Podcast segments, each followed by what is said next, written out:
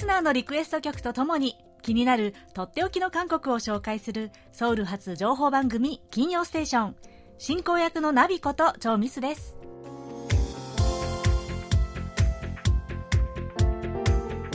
リスナーの皆さんこんにちは。アニョンセヨ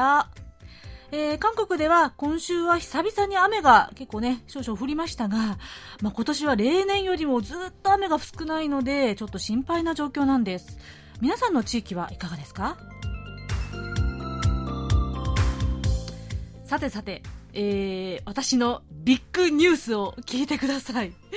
えー、先週ね、この冒頭の部分で、コンサートに行ってきましたよっていう話をして、えー、また音楽関連の話になってしまうんですが、でも本当にビッグニュースなんで、どうしても話したかったんです。実は先日、えー、某音楽番組のですね、観覧というのがあるんですけども、当選したんです。まあ、応募したら。え誰かと言いますと、なんとあの BTS、バンタンソーニョン団なんですよ。で、まあ、先週ニューアルバムを出した彼らは、えー、韓国の音楽番組に出るのはほぼ3年ぶりということなんですねで今回3つの音楽番組に出演することになっているんですけれどもその観覧に1つに抽選に当たっちゃったんですよ私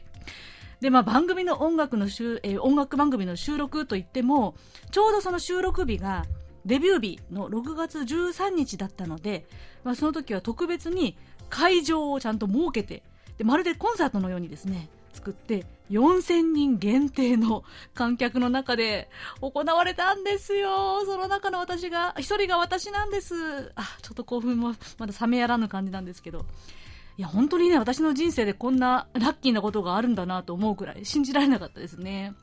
うん。で本当に実際に見た BTS ちょっと言葉にしがたいぐらいかっこよかったです。でとこんなことをね語り尽くせないぐらいなんですがなんとこの、えー、ビッグニュースを堪能した直後に、えー、メンバーの一時活動休止のニュースが出ましたね。これは本当にファンでなくとも結構びっくりした方もいらっしゃるんじゃないかと思います、ね、日本でももちろん世界でも大きく取り上げられていましたもんね。うん。でも私は正直に言いますと、まあ、メンバーのね率直なコメントを YouTube で一生懸命見たんですけどなんというかねとてもポジティブな感じがしました。きっと本当に必要な充電時間を持って帰ってきてくれるという思いがします。そして本当に素敵なチームだな素敵なグループだなと思いました。そんなわけで私にとっては本当に プレゼントのような、はい、機会でした。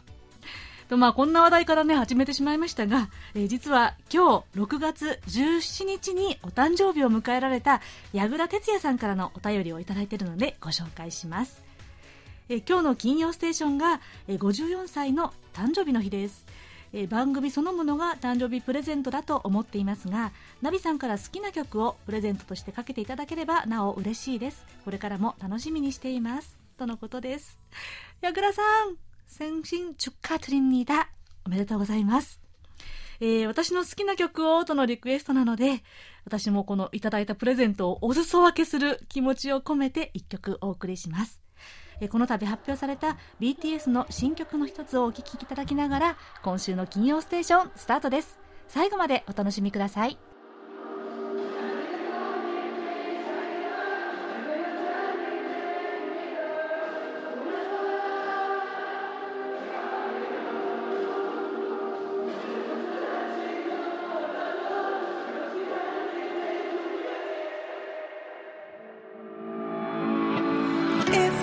お送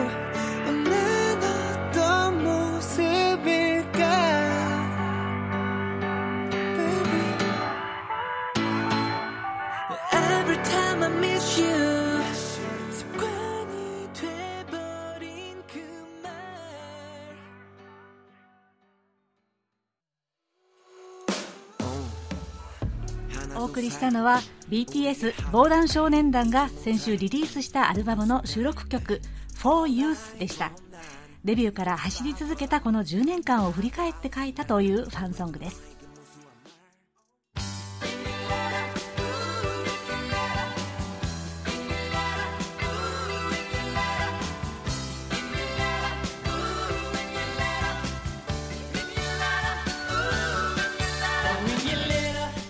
ではここからリスナーの皆さんから届いたお便りコーナーです。まずは先ほどご紹介した矢倉哲也さんからのお便り。続きをご紹介しますね。えナビさんこんにちは。久しぶりに受信報告とお便りをします。番組は毎回聞いてますよ。2022年も折り返しですね。コロナ禍もようやく落ち着いてきて今年中には収束すればいいなと思います。岩手県の伊藤さんからのもう話題のあった電子工作マガジンですが今月に夏号が発刊されると思いますので見たい方は早めに書店で手に取られる方がいいと思います。バックナンバー常備店であれば後でも読めますけどね。ナビさんの記事はモノクロなのでブログにカラー写真をアップしていただければ嬉しいです。コロナ関係でのいろいろな緩和政策が出ていますが郵便事情も良くなるんでしょうか？緩和政策についてご紹介いただければありがたいですとのことですはい矢倉さん改めておめでとうございますえー、생일축하드립니다本当にね、今年こそはもうコロナが静まって、いろんな規制がちょっと緩和されてほしいですよね。今のところ韓国の国内では、まあ、マスクをつけること以外は、距離措置のようなね、えー、ソーシャルディスタンシングみたいな規制はほとんどなくなりましたね。 で、ただ国を越える、国をまたぐことになると、まだいくつか残ってますよね。で、郵便事情もですね、相変わらず普通郵便を、えー、国外、日本にはえー、送れないんですよね。もうちょっと飛行機の便が増えるのを待たなきゃならないそうです。はい。で、電子工作マガジンの件もですね、また改めて宣伝してくださってありがとうございます。はい。読みたい方はお早めにってことですね。で、ブログにカラー写真アップとことですが、これ、どのブログでしょうか？私のブログ？ないですけど。はい。まあ、さすがに KBS ラジオのホームページにアップというわけにはいかないので、まあね、雑誌に掲載の写真でご勘弁ください。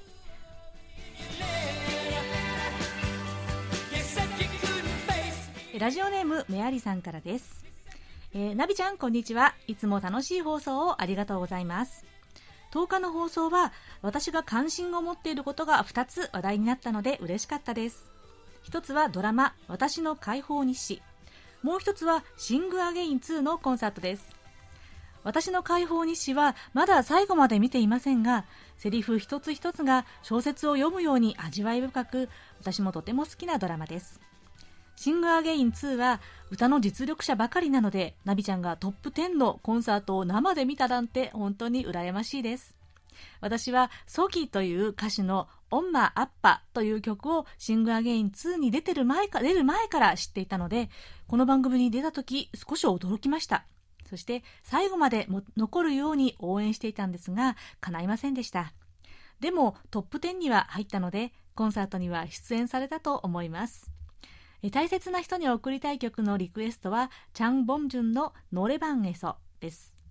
ということです。はい。メアリさん、共感してくださって私もなんかね、嬉しいです。ねこの私の解放日誌、ナエ・ヘバンゲルジというドラマですけどね。確かに小説みたいな味わいがありますよね。もうセリフ一つ一つが。そして、この同じ時期に放映していた私たちのブルースウリズレ・ブルースっていう、えー、ドラマもあったんですけど、これも話題でしたね。もうキャストもすごく豪華で、えー、で、それだけじゃなくて内容もすごい良かったと話題でした。で、私はこれ、こっちはまだね、全部見てないんですよ。でも、近いうちにぜひ通してみようかなと思ってます。えー、そしてシンガーゲイン2のコンサートもですね、ソギさん、はい、出てらっしゃいましたよ。最年少の19歳で、えー、結構昔のフォークソングというか歌謡を歌う歌手ですよね。すごい可愛くて、本当に歌声に癒されました。ね、彼ら本当にみんな、あの、オリジナル曲をね、バンバン出してほしいなと思ってます。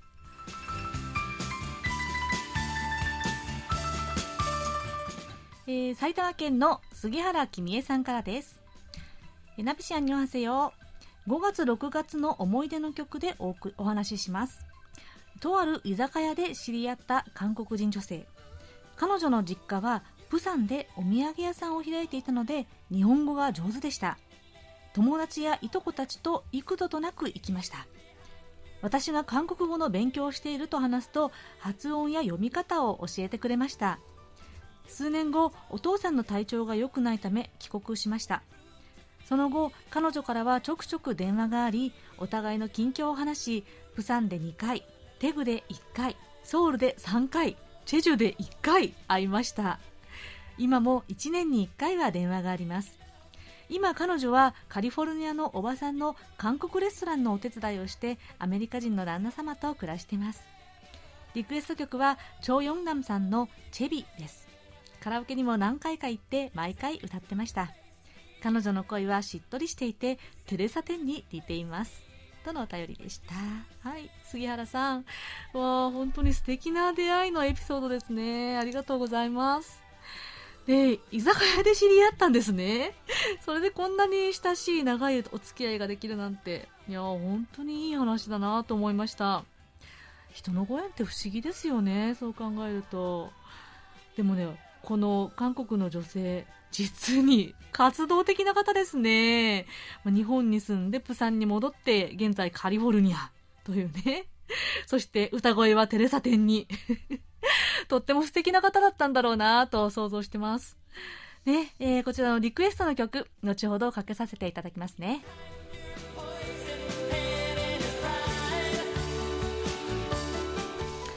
えー、さて、早いもので、6月の金曜ステーションは今週で終わりです。え、そして次回は7月ということなので、新しいテーマをお知らせします。え、ズバリ、7月、8月のリクエスト曲のテーマは、やっぱり外せないですよね。こちら。とっておきのサマーソングということで募集したいと思います。えー、暑くて明るい夏の曲とか、えー、ま、夏に聴いてなんとなく印象に残ってるなという曲などなど何でも OK ですよ。で、これからのね、夏の計画とか、まあ、夏に以前こんなことがあったななんていうエピソードもお待ちしております。お便りはメールアドレス japanese.kbs.co.kr または番組ホームページの日本語放送へのメッセージをクリックして書き込んでくださいね。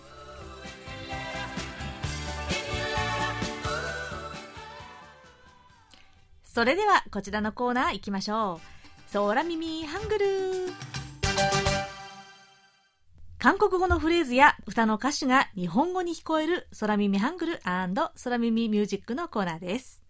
今日は長野県の相馬秀樹さんからの空耳ミュージックです。ナビさんこんばんは。6月も中旬になり、梅雨の時期となりましたが、お天気キャスターのチャンナラさん。今日の天気は傘マークだそうですが、小雨とのことです。梅雨らしいしとしと雨の模様ですね。It's Alright というな歌の中で、え、傘マークと小雨が出てきます。とのことです。はい。いやー、定番のチャンナラさんシリーズですよね。はい。えー、今回はお天気キャスターとなって、傘マークと小雨をつぶやく。どんな歌詞なんでしょうね。早速聞いてみましょ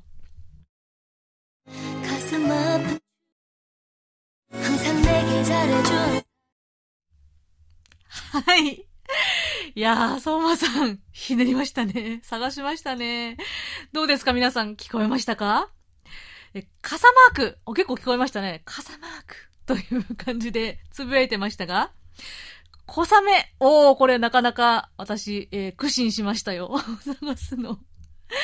はい。え傘マークといった部分は、かすんあっぷんという歌詞ですね。え胸が痛いという意味。でここの歌詞は、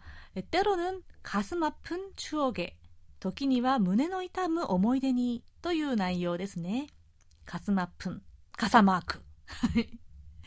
そして、小雨。ここはね、結構迷ったんですけど、ここの部分で合ってますよね。で、小雨ゲチャレジュン。こんな感じですかね。えここの歌詞、항상내게잘해준사람 いつも私によくしてくれた人。っ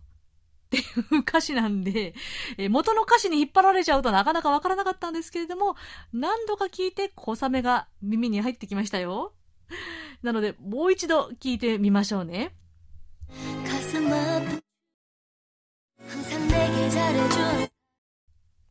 はい。聞こえましたか？小雨げチャレジュンって言ってますね。はい。ちなみに、相馬さんからは、えー、チャンナラさん、えー、アプリに写真、チャンナラさんの写真が載っていたので、新しいドラマがまた始まったのかなと思ったら、チャンナラ結婚を発表。えー、びっくり。一瞬固まってしまいました。おめでたいお話ですが、ちょっと複雑です。とのメッセージ。そうなんですよね、チャンナラさん。先日、年下の一般人男性との電撃結婚報道が話題になってましたね。いや、本当には、ファンとしては、ね、嬉しいような、寂しいような、複雑な心境ですよね。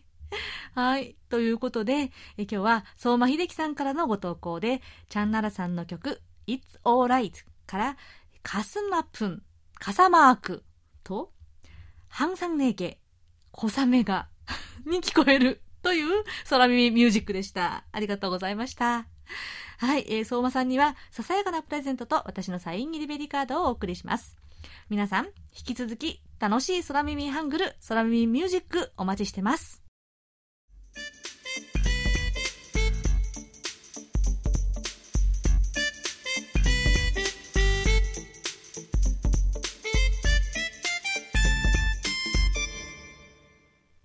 さて、今週のこちらのコーナーは、のっぽさんこと小須田秀幸さんの歴史ぶらり旅です。小須田さん、今週もよろしくお願いします。はい、よろしくお願いします。はい、えー、早速ですが、今日はどんなお話でしょうか？はい。実はあの最近、まあ、コロナで旅行できなかった分を取り戻すためにですね、はい、韓国の地方をあちこち訪ねていますそれで先日はですね韓国南西部の都市広州関州と羅州ナジュに行ってきました、うん。まあ、そこで今回はその漢中ナジュで見てきた古墳の話をしたいと思います。おお古墳ですね、はい、古代史の話ですね。はいそうですね、はい、ところでその漢中やナジュなどチョルラ南道を流れる永山港、四山岸という川があるんですけど、うん。はい、朝鮮半島西側の最南端モッポ港から東シナ海に流れ出る川です、実はですね、韓国古代史の中でこの地域が四山岸永山港流域文化と名付けられるほど独特な文化圏を形作っていることが知られているんです。まあ、その独特な文化圏であることを示す一つの例が古代のお墓です。うん前方後円墳といえば日本では古墳時代を代表する古墳の形ですがこの永山港四山岸流域にもですね15箇所以上で存在することが確認されています。へあの前方後円墳っていうとあの上から見て鍵穴のような、ね、形をしたあのあの古墳ですよね、はい、あの古墳ですね、はい、確かに英語でもキーホール型と言ったりします。実は韓国では前方後円墳とは言いません、ええ、長古墳チャンゴボンと呼ばれたりします、うんうん長い包みと、まあ、漢字で書くんですけどチャングと呼ぶ楽器があります、ええ、バチで叩く大型の鼓のことなんですけどその真ん中の銅の部分がくびれた様子がその古墳の形によく似ているというわけですね、うん、なるほど。その日本の前方後円墳は九州から東北地方まで日本各地に分布していますが仁徳天皇陵として知られる大仙陵古墳など50基近くの古墳が集まった大阪堺市のモズ古市古墳群は3年前に世界文化遺産に登録され、まあ、これで日本では古墳への関心が高まっているんですね。それで私が今回実際に見た前方後円墳は、うん、市西部の関山区にある月経堂ウォルゲドン1号墳と2号墳それにメーカ堂ミョンファドン古墳です。このうちウォルゲドン1号墳と2号墳は今から30年前の1992年にハイテク工業団地を造成する過程で発見されたんですが、うん、1993年と95年に全面的な発掘調査が行われました、はい、その古墳は今ですね工業団地のアパート群に囲まれるような形でチャンゴボン公園として整備されています中には全長44メートルの1号墳とそれよりやや小さめの全長33メートルの2号墳があって、まあ、いずれも丸い円墳に四角の台形がくっついた形で一目で前方後円墳だと分かります。それで2つとも周囲は深さ12メートルの溝で囲まれていてそこから墳丘の中腹にかけて埴輪や土器の破片が大量に発見されました。あの古墳の周りに埴輪が置かれ破壊された土器片が多数見つかるというのは日本でも普通に見られることなんですけど、はい。何らかの宗教的儀式を行った後だと考えられています。うんうん。それでその円墳の内部にはですね石を積んで作られた横穴式石室というのがありましたいずれも盗掘の被害に遭って内部からはこれといった副葬品は見つからなかったそうですが板状の石を組み合わせた石棺石の棺と木棺木の棺が置かれていました、あともう一つのメーカドミョンハドン古墳はですねこのウォルゲダン古墳からタクシーで30分以上走り、まあ、車1台がやっと通れるほどの狭い農道を抜けた先の小さな丘の上にありました。はい。ウォルゲドン古墳と同じく今から30年前に発見され1993年から94年にかけて発掘調査が行われました。ここも全長33メートルで、えー横穴式石室があり古墳の周囲には円筒形埴輪が置かれていました。それでその横穴式石室の構造は入り口付近の坑道の両脇に大きな石の柱が立っていることなど日本の九州北部で見られる古墳の形式と全く同じだと言われています。そのウォルゲドン古墳もミョンファドン古墳もですね永山湖四山岩の支流の近くにあり当時人々が行き交う道路近くの比較的目につきやすいところに作られたということなんですね。ああ確かに。ああいうね形のものが突然目の前に現れたら目立ちますよね。はい。うん。あの後で詳しくお話ししますけど、はい。目立たせることが政治的な意味があったと考えられています。うん。ところでその韓国にあるチャンゴブン彫古墳遺跡が前方後円墳に似ているという主張は、日本統治時代に一部の日本の学者が唱えたことがありますが、この時は韓国の学者から猛反発を受けました。うん。1980年代にも韓国の学者がチョルラ南道に多くのチャンコ墳彫古墳があると発表すると韓国ではあまり話題になりませんでしたけども日本では大きな反響を呼んだんですね、まあ、韓国で本格的に前方後円墳の発掘調査が行われたのは1991年に国立漢字博物館の手で行われたハンピョンの新徳古墳というのが初めてでした、まあ、内部の石室が盗掘被害に遭ったことをきっかけにした緊急調査だったんですけど発掘調査をしたもののその後30年間報告書は作成されませんでした。うん。まあ、日本にとって前方後円墳はですね大和政権が成立しその支配権が及んだことを示す象徴となっていたんですけど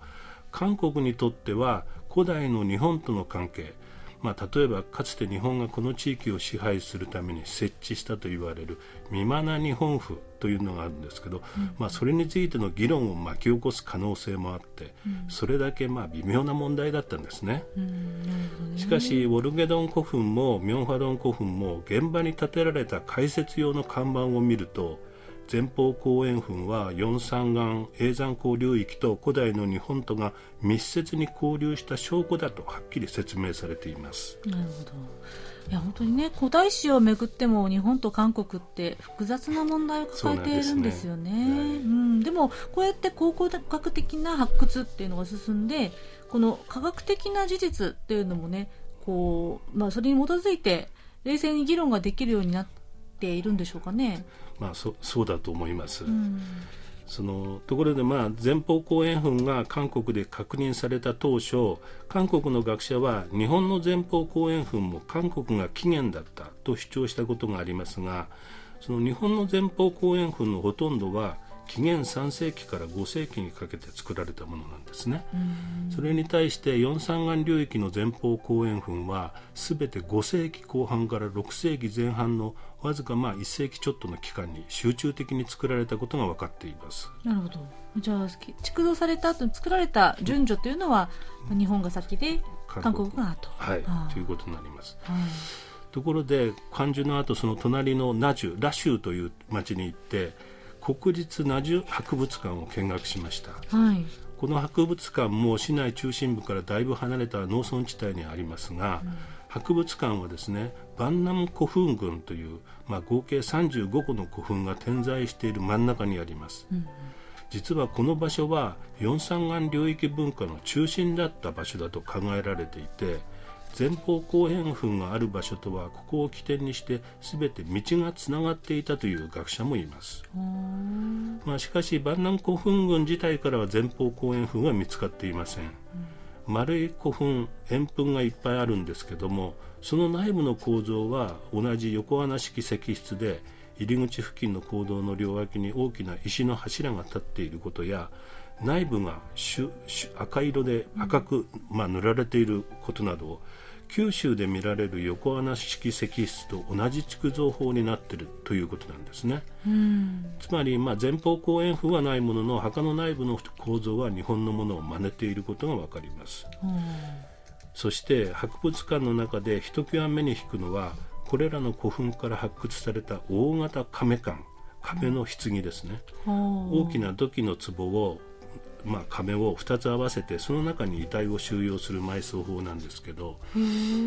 このこうした、まあ、亀棺墓と言われる古宝式はですね中国の両東半島やベトナムそれに茅や新羅など各地で見ることができますがそのほとんどは幼くして死んだ幼児の遺体を収めたもので、まあ、日常使われる小さな壺が使われているんですね、はい、しかし四三眼領域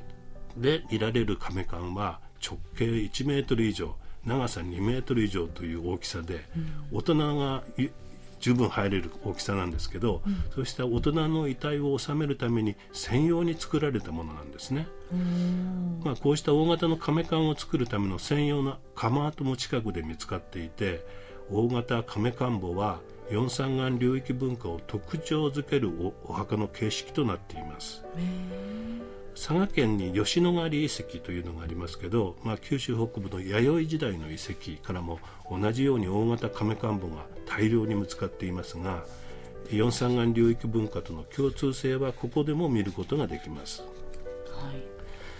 そこで問題となるのは四三眼領域の前方後円墳に葬られたのはどういう人物なのか。そしてなぜ四三眼領域だけで前方後円墳があるのかという疑問なんですね。うんうん。前方後円墳の中に葬られたいわゆるまあ被葬者についてはさまざまな説がありますがそのうちの一つが和人説日本ですね。日本人説です。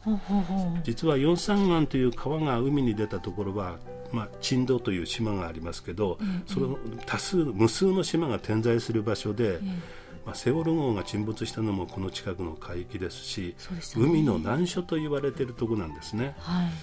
い、日本は魏志和人伝にもある通り卑弥呼の時代から中国と往来するためには必ずこの海域を船で通らなければなりませんでした、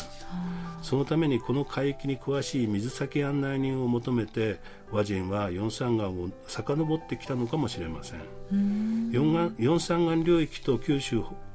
北部九州とのですねそうした関係を基盤に集団で移住してきた和人によって前方後編が築造されたとする説なんです、うん、もう一つ馬関系亡命者説というのがあります、うん、四三岩領域は古くから馬関馬の関と書きますけど、馬関と呼ばれた地域の一部でしたけども百済が北から勢力を拡大する中でまあ、それからその百済から逃れて北部九州へ移住した亡命集団が再び四三眼流域に戻ってきて、まあ、前方後円墳の築造技術を持ち帰ったという説です。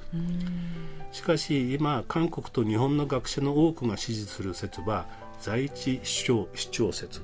つまり地元の市長、うん、影響力を持った有力者の墓という説です、はい、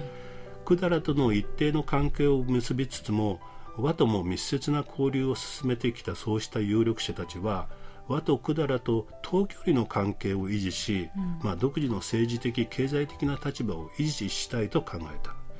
というわけです。そうして、まあ、そうした独自性を主張し百済に対して和との関係を維持していることを示すための材料が前方後円墳だったというわけですね。うん、あなるほど前方後円墳が築かれたのは5世紀後半から6世紀前半にかけてと言いましたけども、その頃がちょうど百済が馬漢の地全体に勢力を広げ統一国家を作る時期に相当しています。ああなるほどですね。いや小田さん本当に活動的に歴史旅行されてきましたね。えー、はい。勉強が大変です。はい、でもおかげさまでとっても興味深い話聞けました。はいということで、えー、今日は四山岩流域文化と前方後円墳というお話でした。小田さん、はい、ありがとうございました、はい、ありがとうございました。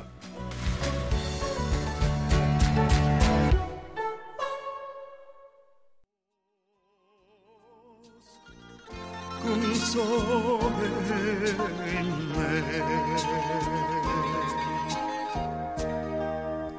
ちらは先ほどお便りをご紹介した杉原君江さんからのリクエストで、チョウ・ヨンナムさんが1979年に発表したチェビ・ツバメという曲でした。こちらの曲、メキシコ歌謡をリメイクした曲とのことです。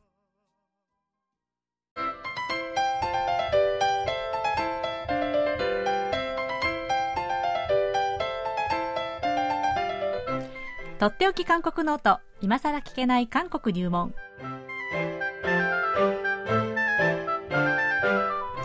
韓国に長らく滞在され現在福岡大学人文学部東アジア地域言語学科准教授でいらっしゃる尾形義弘さんが韓国社会のどんな疑問にもお答えします。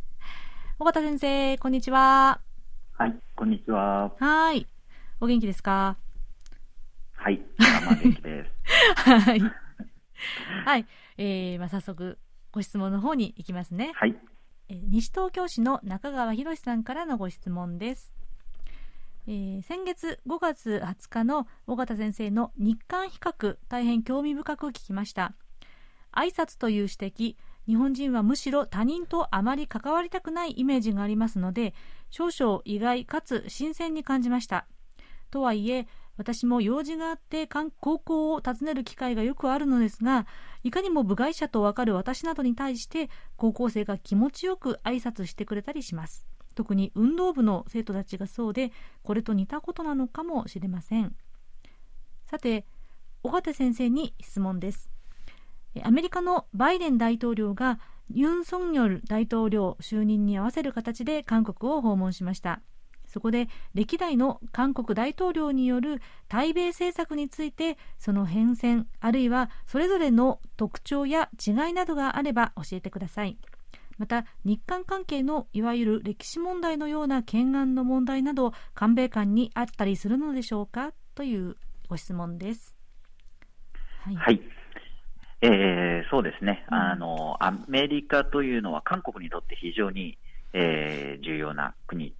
なっています。うん、で韓国とアメリカの関係というとですね、まず、えー、こう思い浮かべるのがハワイなんですけれども、うん、まあ、韓国からの移民ということで、初めてその移民が渡った地というのがハワイというふうに言われてるんですね。はいえー、1902年から5年、えー、当時大韓帝国の時代ですけれども、その時に、えー、まあ、わずかあ3、4年の間ですけれども、ハワイ移民が7226人もいたというふうに記録されています。はい。で、えー、1902年、えー、1902年12月22日に、えー、チェムルポといってですね、今のインチョンになるんですけれども、えー、その港を出発したえ移民船ギャリック号というのが、えー、その翌年1月13日にホノルルに着いた。というのがこの初めての移民とされていて、うんうん、えー、その、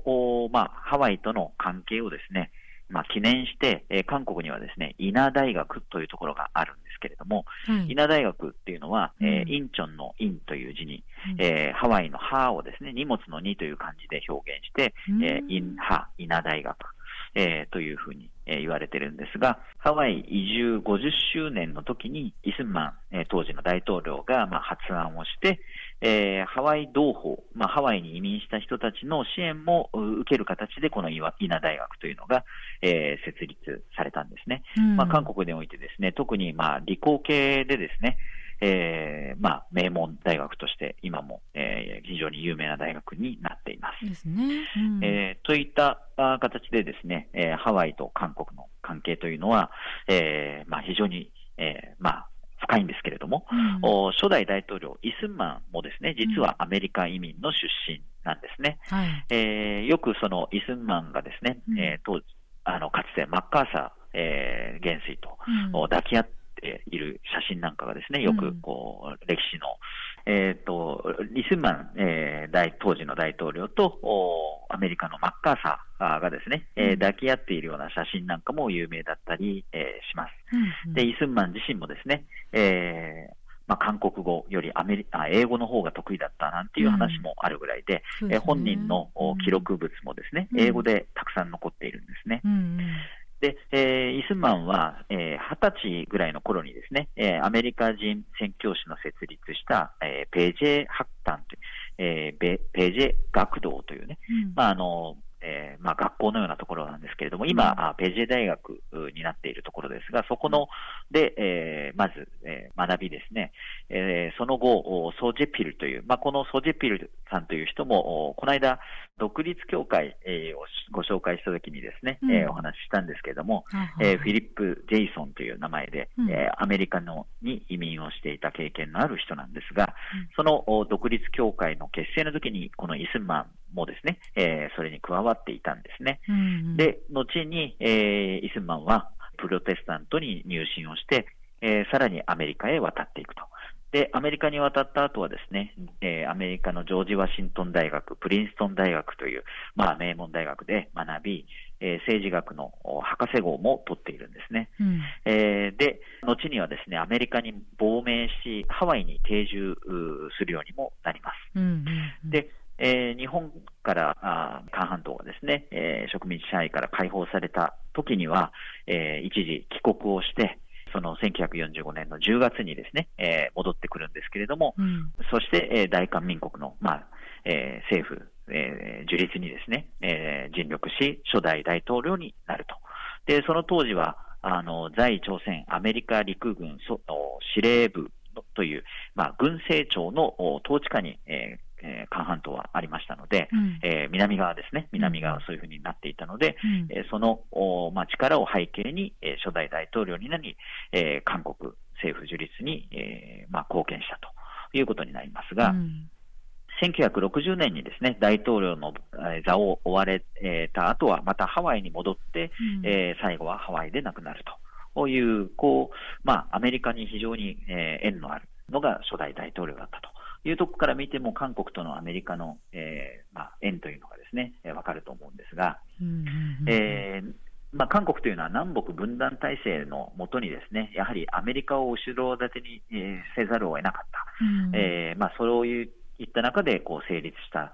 政府ということもあります。で、東西冷戦の中でアメリカにとっては、えー、韓国というのが、えー、反響の砦、えであり、まあ、反響の最前線という意味もありました。えまあ、代表的なのがあ6.25、えー、韓国戦争ですけれども、うん、1950年から53年、えー、戦争の際にはですね、えー、イスマン大統領、当時、えー、大統領はですね、えー、その